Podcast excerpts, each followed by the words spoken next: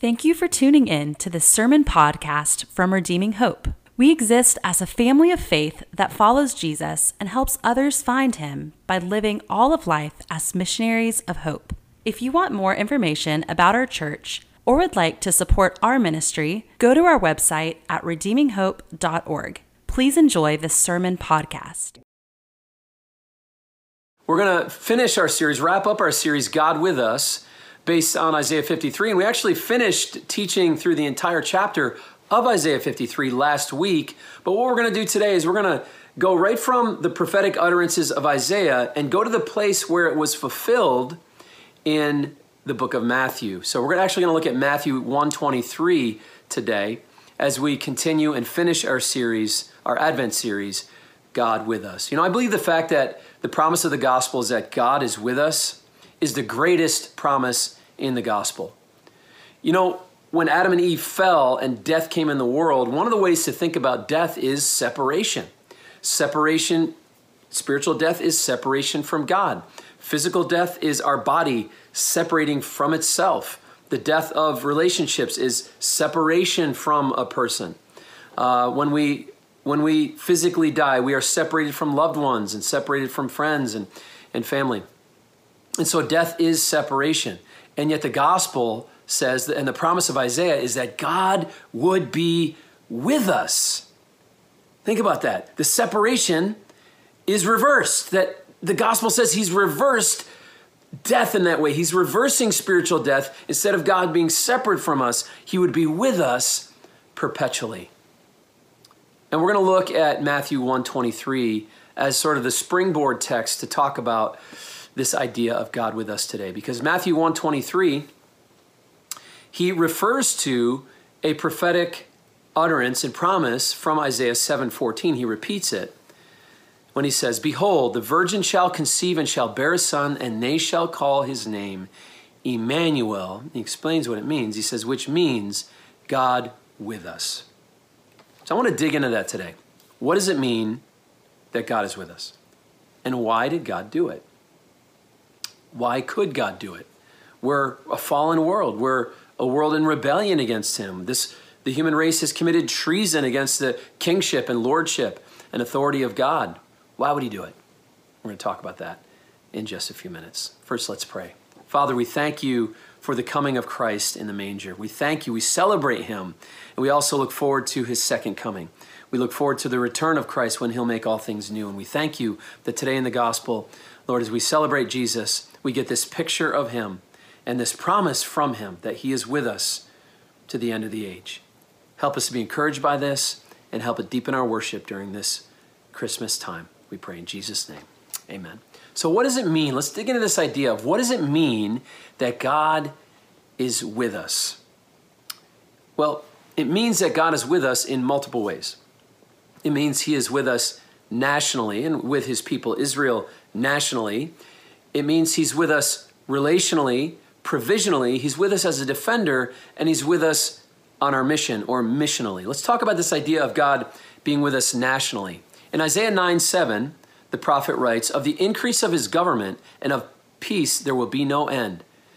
On the throne of David and over his kingdom to establish it and uphold it with justice and with righteousness from this time forth and forevermore. The zeal of the Lord of hosts will do this. And so he foretells a king who would not be corrupt, a king who would lead with benevolence and kindness and bless his people and, and establish his throne and bring justice to the people and, and establish his throne with righteousness and serve his people out of a rightness of heart and, and treating people in the way that a leader and a king ought to treat people with servant kindness and servant love. This is the king everybody wants. This is the leader everybody wants. This is the president everybody wants. And Isaiah says, really, the purest version of that is only found in Christ. He'll rule, he'll reign to establish and uphold his kingdom with justice and with righteousness. Now, many of these prophetic utterances and promises, when originally given, were taken in the context of what we call natural Israel, the nation of Israel. So when Isaiah was foretelling of these promises and the coming of the Messiah and the deliverer and this king who would serve with justice and righteousness, the people hearing it would have taken it as a king who would come and rescue physical, natural Israel. Only after Jesus came would they have seen it in a broader sense for the church, but that idea was not in, in anyone's minds at the time. And so, for Isaiah to foretell that his name would be Emmanuel, God with us, it would have been a great comfort to the people of Israel.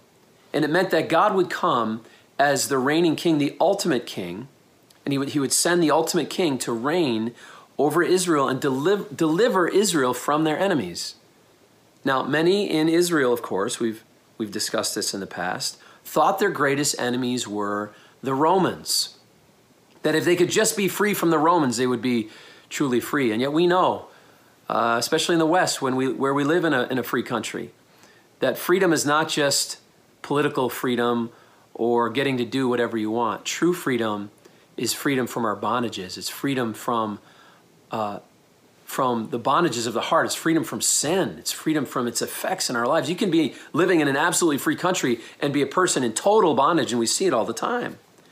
So we need a king who will not just deliver us from the Romans. We need a king who will deliver us from eternal enemies. And that was the intent of God that was sort of veiled and in secret and was revealed at a later time that this king would come, first of all, would be God himself, and he would deliver Israel not from temporal natural enemies, but he would deliver Israel from eternal enemies, from death, from the powers of hell, and from sin and its effects in our lives.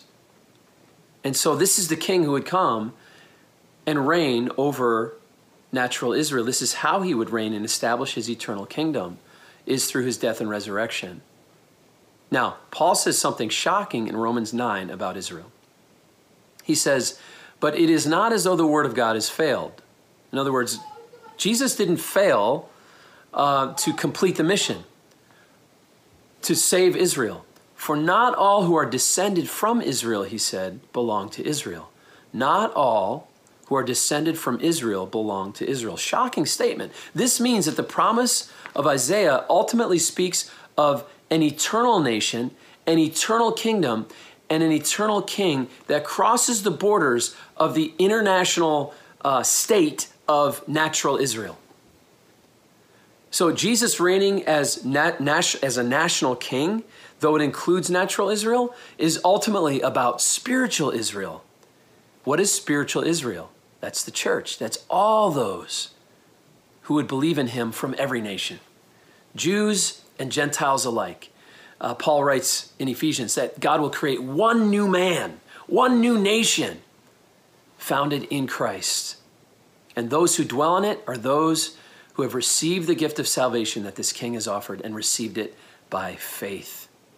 So he would not simply be the king of the Jews, but king over all people who would believe in his name.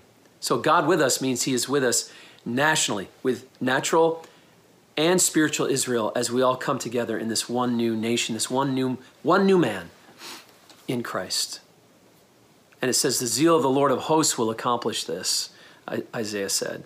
Sounds a lot like Jesus in Matthew 16 when he said, I will build my church and the gates of hell will not prevail against it. Do you see that there's a there's a God part of our salvation. There's a God part of the deliverance that is initiated by God. And it, it wasn't man's idea. It wasn't even because man prayed, you know, Israel prayed or the nations prayed and asked for deliverer. Certainly that, you know, God orchestrated that desire in the hearts of the nations. But the reason God saved the world, the reason God saved his people, the reason God saved the church and rescued them through the cross is because God wants to.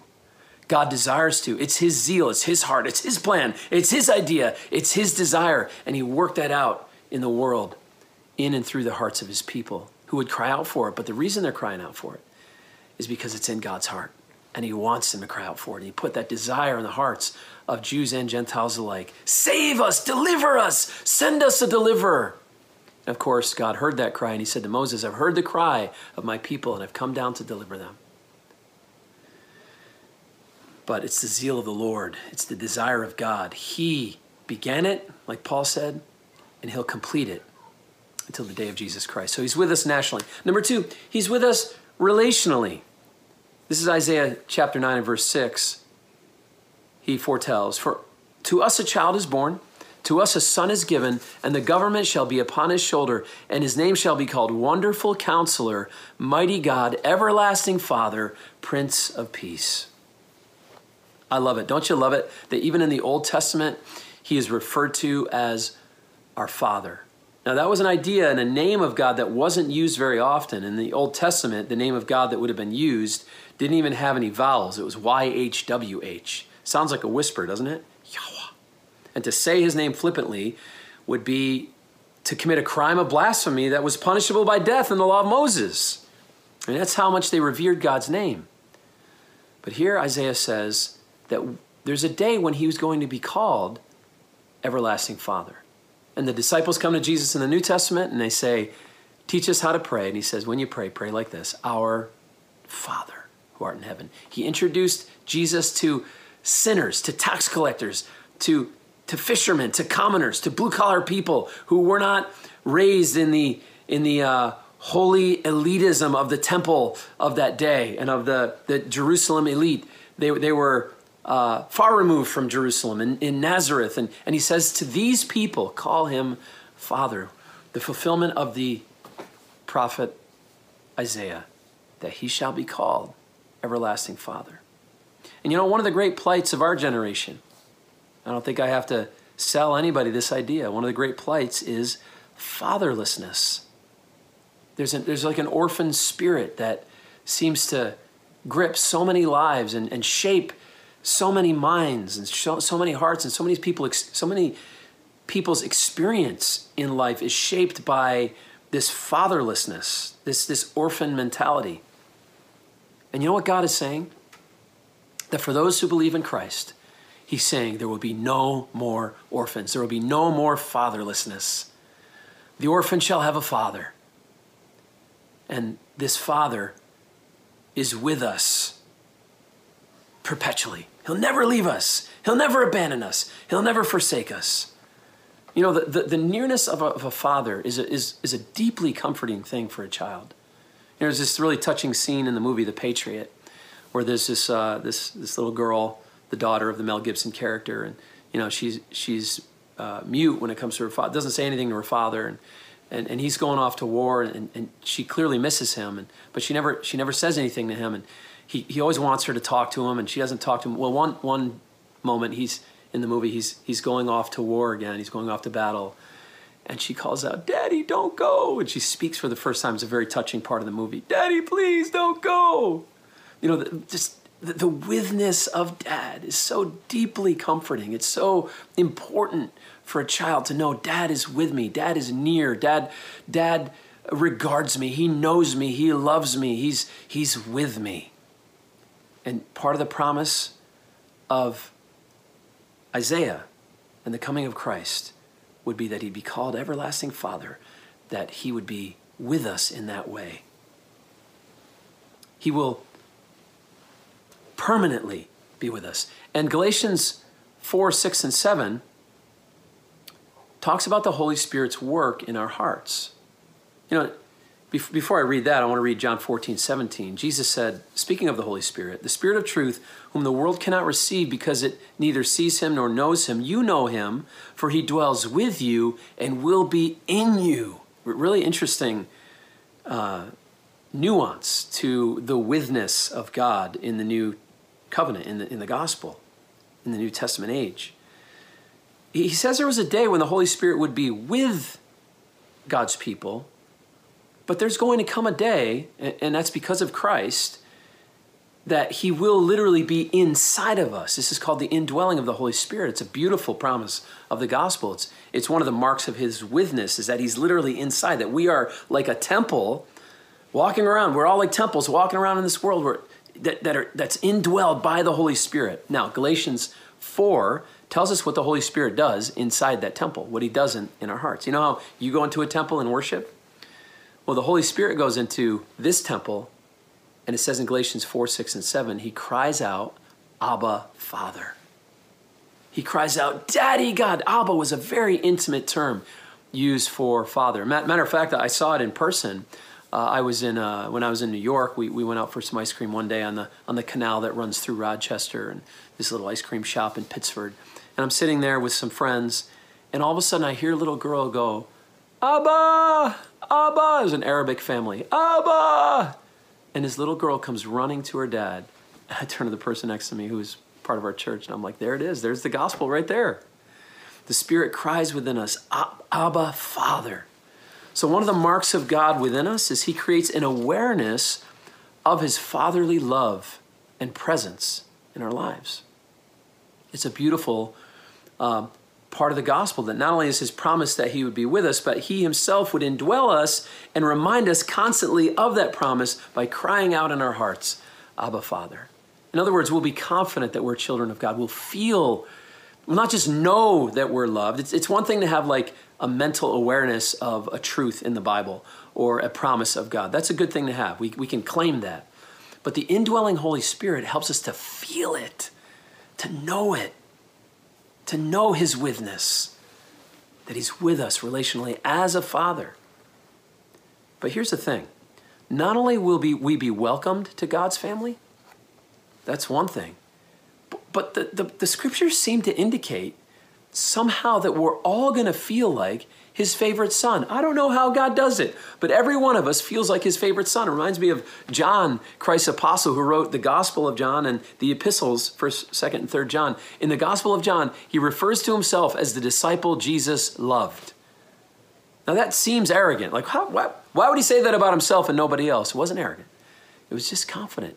He had that witness of the Holy Spirit in his heart. He knew who he was in Christ and in his eyes, he was, he's, like I don't know how everybody else is feeling, but I know how I'm feeling. I'm the disciple Jesus loves. And I think that as we come into our relationship with, with God the Father, somehow we all feel like that. You know, in the Jewish nation, it was a very big deal to be the firstborn in a family because the greatest blessing fell upon that firstborn son. In Hebrews 12 23, it says something shocking. It says, In joyful assembly, to the congregation of the firstborn enrolled in heaven, you have come to God, the judge of all, to the spirits of the righteous made perfect. You know, that word firstborn isn't referring to Jesus. He is the firstborn uh, of the Father, in a sense, the firstborn from the dead, he's referred to also in Scripture. But that word is plural, and it speaks of a congregation of firstborn sons and daughters. It's crazy. This tells us that God's household only has firstborn sons and daughters. That the firstborn love that every son felt in Israel, and that the Son of God felt from God the Father when the Father said, This is my Son whom I love, with him I am well pleased. Receive that firstborn blessing. That we all stand in the sun rays of that, in, in, the, in the sunshine of that, and live in the sunshine of that love. You're God's favorite son. You're God's favorite daughter. I'm God's favorite son. I'm God's favorite daughter. You're the disciple Jesus loves. I'm the disciple Jesus loves. It's a beautiful part of the gospel that He is with us relationally and He comes to us as a father and He, and he teaches our hearts what that means and helps our hearts to feel it deeply. Paul also said in Galatians 2:20, He loved me and gave Himself for me. God loves the world generally, but man, Paul felt it personally, and we ought to as well in Christ because of the Father's love. So he's with us nationally, he's with us relationally, he's with us what you might call provisionally. To say I am with you, one commentary writer points out, denotes the giving of divine aid. The giving of divine aid. Well, what kind of divine aid? Every kind. Matter of fact, uh, I think it's Ephesians, it says, we've been blessed in Christ with every spiritual blessing. In other words, whatever we need, He is that to us and for us. Psalm 46 1 says, God is our refuge and strength, a very present help in trouble. Another translation says, an ever present help in trouble. In other words, wherever your trouble is, He becomes what you need to walk through that trouble he becomes healing. He becomes comfort. He becomes wholeness. He becomes grace. He becomes mercy. He becomes perseverance. He's very present in your trouble. You know, when Moses met God at the burning bush, he said, Whom shall I say sent me? And he said, God said this, Tell them I am that I am. It's one of the more mysterious names of God that's used in the Old Testament. God uses it to describe himself as he's proclaiming to us who he is so that we can know that and that can be revealed. He says, I am that I am. You know, Jesus in the New Testament, when he was talking to the religious, his religious persecutors, said, Before Abraham was, I am. He used the same name that God used to describe himself to Moses. Jesus was making a claim to be that voice that spoke to Moses at the burning bush, that he is the I am. But I want you to think about that name, I am. Not that he was, just that he was. Now, he was. Not just that he will be and he shall be. He was and is and is to come, right? But this tells us something about God's, the, the, the tense that God lives in. God has one tense, it, and it's just present. He is simply present. So you might say that um, God am in the past, God is in the present, and God am in the future. God am in your past, God am in your present, and God am in your future. He sees and knows it all. He, he, he sees your past, he knows it, and he's already present in your future in some sense.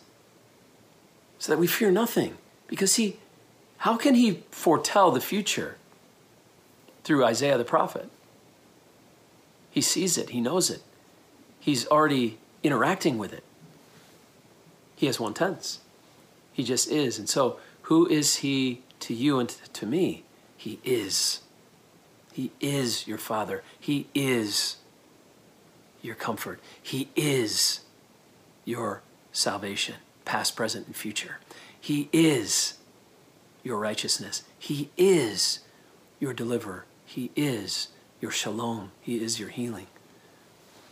He's with us provisionally. He provides for us all that we need in our suffering, our pain, and in a moment we're going to see He provides for us in our mission. So He's with us provisionally. He's also with us as a defender. He defends us in a couple ways. Number one, He defends us from internal and external enemies. I want you to think about the enemies that come into our lives internally, this, the, the suffering we can go through mentally and, and spiritually and emotionally inside. He defends us from those enemies. He defends us from external enemies of sin, sickness, even death, uh, financial trouble. He mitigates the blows that we take from the sufferings of this world, whether it be internal enemies like anxiety, depression, fear, discouragement, or grief, or the external enemies of sickness and disease, financial strain, relational betrayal, and pain. He defends us.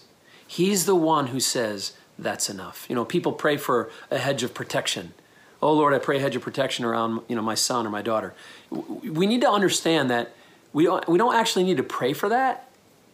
If we're in Christ, and if someone you're praying for is in Christ, they there is a hedge of protection around them, and God is the gatekeeper of that hedge, and God of that of, of what comes in and out of that hedge of protection, and He controls the the flow of what goes in, the intensity of our pain and trials and suffering, the duration of it, He controls it all.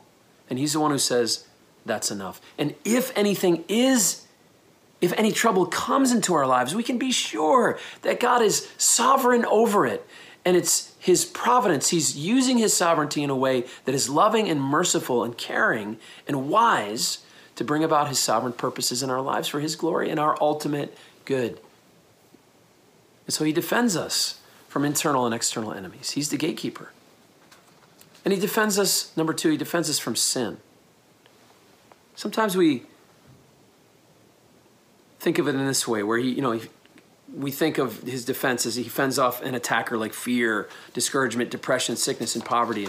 And that's certainly one way, as I just discussed, that we can think about his defense. But one of the main ways he defends us is to keep us from sin. In fact, Conversely, one of the signs of God's judgment is not that God punishes for sin, but that God allows an individual or a nation to be given over to sin. That's actually a sign of his judgment. So sometimes you hear people say, God's going to judge America. And I guess my question is, what if he is in some sense already by allowing America to be given over to sin in a way where it's uninterrupted and he doesn't restrain it? that is a form of judgment. Now, I, I don't, I'm not suggesting that America is, uh, you know, being ultimately judged or ultimately damned. We need to pray for our country, that God wouldn't allow our country to be just given over to sin in the way that it has, because it's, it's a sign of our condemnation and destruction if we're given over to it without restraint. But I do believe that God hears our prayers for our country and He shows mercy as we pray. Somehow He's connected what He does in a nation with God's people in that nation or that city, praying for that city or that nation. So let's let's uh, let's play our part in the great orchestra piece of of what He is doing in our day. The the great music that that He has pre-written and forewritten, but he wants us to pick up our instruments of prayer and pick up our instruments of preaching and pick up our instruments of, of doing kindness and doing good and, and serving him in that way so that we could see people come to him in our country and in our cities. And that sort of leads me to the final point uh, of how he's with us. He's with us missionally. He sends us on a mission to proclaim him among the nations and promises to be with us as we go. Matthew 28, 18, where this promise of God's presence, God's withness is repeated, but it's repeated in the context of us being on his mission. Jesus came and said to them, his disciples, All authority in heaven, in heaven and on earth has been given to me. Go therefore and make disciples of all nations, baptizing them in the name of the Father and of the Son and of the Holy Spirit, teaching them to observe all that I have commanded you.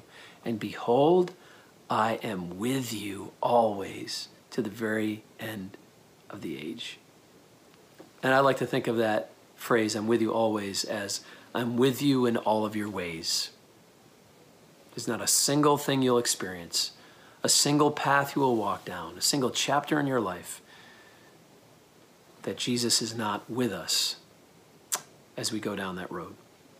And we see his withness in the disciples. In Acts 4:13 it says they saw the boldness of Peter and John and perceived that they were uneducated common men and they were astonished and they recognized that they had been with Jesus. They had been with him and now he is with them in a new way. He's he's he's indwelling them by his Holy Spirit. And we see this same promise playing out in our own lives. What has God called you to do? And, and maybe it's not this, you know, sort of uh, you know, sentimental, grandiose uh, you know Christian work that, that you're going to be involved in. Like, oh, God's, I'm going to be this great missionary, or I'm going to be this, you know, this great uh, worship leader, or pastor, or or elder, or Bible teacher. Or I'm going to do this great thing for God. You know, sometimes we only think of Christian work when we when we talk about God's call and God's plan for our lives. Sometimes the work is just doing this simple, even mundane will of God for your life every single day and shining His light in that context. So Perhaps it's being a dad or being a mom or being a husband, uh, be, being a, a wife, uh, being a son or a daughter in, in, in, the, in the home that you're in, being a student in school, being, a, being an athlete on a sports team. You know, what has God called you to do and be? That's where His power, that's where He's with you to give you strength and wisdom and power to do his will for your life, to, to persevere in that, and to glorify him in it, and to point the way that your life would be like a, a, a big neon sign pointing to Jesus, or as the scripture says, a living epistle, that you're a, you're a book uh, written by the hand of God for men to see, men and women to see the story of, of Jesus in you. Yeah, it's true that the only Bible some people may ever read is you and me. And so, what is God's will for your life? Trust God that He is with you in that story and He will give you the strength to do it. You know, it, it, when we think about this, this beautiful, great promise of God being with us and how, how wonderful that is, it really does change our experience, doesn't it? You know, we were at the, at the uh, ocean in uh, Outer Banks, North Carolina, a few years back. We, we, our extended family rented this big house and we had some days there together. And I remember my daughter Audrey, you know, she's uh, she's 14 now. And, you know, this is probably 10 years ago. She's like four years old, and we were out at the ocean, and the waves are really big. And she she wanted to go in, but but kind of didn't because she was scared of the waves. And I said, "Sweetheart, what if Daddy went with you?" Yeah, that just changed everything. When, when I said I'll be with you, that just changed the whole experience. And took her in my arms and went out there and we're just getting, you know, blasted by these waves and we fall in the water. I'd pick her up and we're just having so much fun. And what would have been, what would have been terrifying for her and probably dangerous, uh, maybe life threatening, without me, because I went with her, it made it exhilarating. It changed the whole experience. And think about the will of God for your life. What has God called you to do? What has God called you to be? Where has God called you to go? What has God called you to say? It might seem terrifying, but Jesus says, I am with you. I am with you.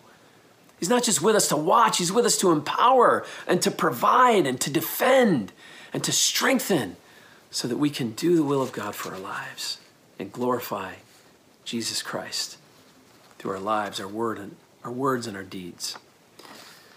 And finally, briefly, I said, you know, what does it mean that God is with us? And what I want to finish with is the, the second question, briefly, why? Why did God do it? Why did God promise this?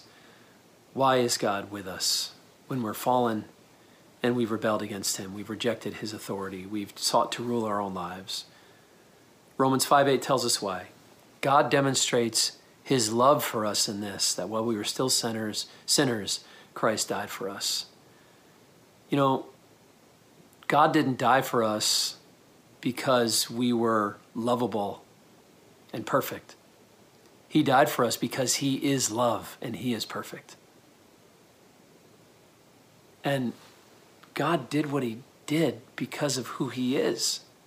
He didn't wait for us to meet a condition or to impress Him or to check the boxes or jump through the hoops. He did it because it's his nature to do it. And he did it through Jesus Christ. God demonstrates his love for us in this that while we were sinners, Christ died for us. So the reason God is with us, the reason God can be with us, is because Jesus was forsaken. On the cross, he said, My God, my God, why have you forsaken me? God ceased to be, God the Father ceased to be with Christ the Son so that he could say to us eventually, I'm with you. But death could not hold Jesus down. He was raised up and he was restored and exalted to the right hand of the Father, so that now we are part of God's family through Christ eternally, our resurrected King. You know, I met a man in Ohio and I asked him the two questions, this is years ago, I asked him the two question test. If you died right now and had to stand before God, would he accept you? And he said, uh, probably not. I don't think, no, he wouldn't accept me. I said, why? He said, I've sinned too much. And I said to him, don't you see? You're the perfect candidate for grace. Grace is unmerited favor. Grace isn't for those who can, would, couldn't, did. Grace is for those who can't, wouldn't, couldn't, and didn't. That's what makes it grace. I said, the fact that you recognize that you're fallen, the fact that you recognize you're unworthy, I said, my friend, you are not far from the kingdom of God. God's desire has always been to break into the lives of those who don't deserve it, who didn't work for it, and wouldn't even fully appreciate it after they have it, to show his love and his grace and his mercy. And you know what? That's you and that's me. That's his church. We are saved and we are redeemed, but we don't fully grasp his love. We don't we certainly don't deserve it. We don't we, we don't fully see the, the magnitude of it and the greatness of it. It's going to take an eternity to see it. But until then, we lean into it, we receive it as a gift, and we move toward it. And we worship. And we seek to live lives of gratitude and honor. So, why did God do it? Because his heart is full of grace. Receive that grace today and receive the promise that comes along with that grace that I am with you, that God is with us, and He is with you in every way He can be for our success. And sometimes success means walking through suffering, walking through pain, walking through seasons of doubt, walking through times of discouragement or the betrayal of others, but never God. Walking through times of disorientation and disenfranchisement, but He's with us until the end. And He promises to give our hearts the Holy Spirit who will ever cry out within us and bring us back to this cry. Even if we drift and we wander from it, He'll bring us back to the reality that God is our everlasting Father and loves us and will never forsake us. and will never leave us. This is, the, this is Christmas. This is what Christmas is about. God is with us. He came in the form of Christ. And through Christ's life, death, and resurrection, He's with us in a way that's even greater than that. It's even greater than Christ in the manger. It's Christ in our hearts by the Holy Spirit. Let Him cry out today in you, Abba Father. Enjoy, embrace, encourage your heart and others during this Christmas season of this great promise of God that He's with us to the very end of the age. And aren't you glad? Merry Christmas. Jesus is enough. Thank you for listening. We gather every Sunday at the Clarksville area YMCA. For more information, please go to our website at redeeminghope.org.